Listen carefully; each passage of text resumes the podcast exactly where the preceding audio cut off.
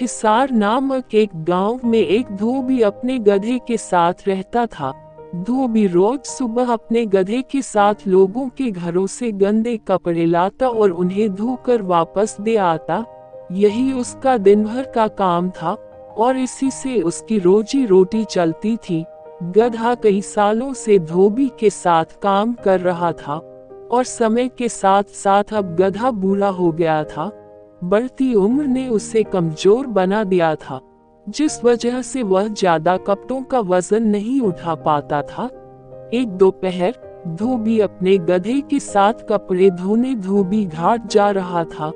धूप तेज थी और गर्मी की वजह से दोनों की हालत खराब हो रही थी। गर्मी के साथ साथ कपड़ों के अधिक वज़न के कारण गधे को चलने में परेशानी हो रही थी। वो दोनों घाट की तरफ़ जा ही रहे थे कि अचानक गधे का पैर लड़खड़ाया और गधा एक गहरे गड्ढे में गिर गया।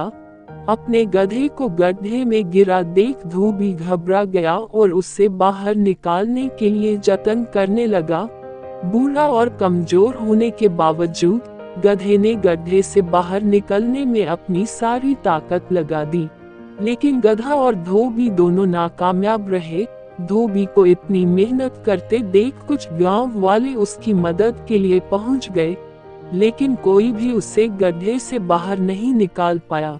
तब गाँव वालों ने धोबी से कहा कि गधा अब बूढ़ा हो गया है। इसलिए समझदारी इसी में है कि गड्ढे में मिट्टी डालकर उसे यही दफना दिया जाए। थोड़ा मना करने के बाद धोबी भी इस बात के लिए राज़ी हो गया गाँव वालों ने फावड़े की मदद से गड्ढे में मिट्टी डालना शुरू कर दिया, जैसे ही गधे को समझ आया कि उसके साथ क्या हो रहा है। तो वह बहुत दुखी हुआ और उसकी आँखों से आँसू निकलने लगे। गधा कुछ देर चिल्लाया, लेकिन कुछ देर बाद गधा चुप हो गया। अचानक धोबी ने देखा कि गधा एक विचित्र हरकत कर रहा है। जैसे ही गाँव वाले उस पर मिट्टी डालते गधा अपने शरीर से मिट्टी को नीचे गड्ढे में गिरा देता और उस मिट्टी के ऊपर चढ़ जाता।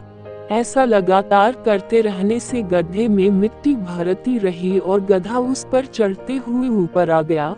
अपने गधे की इस चतुराई को देखकर धोबी की आँखों में खुशी के आँसू आ गए और उसने गधे को गले से लगा लिया। इस कहानी से हमें यह सीख मिलती है कि मुश्किल से मुश्किल परिस्थिति में भी आप अपनी बुद्धि का प्रयोग कर कठिनाइयों को पार कर सकते हैं।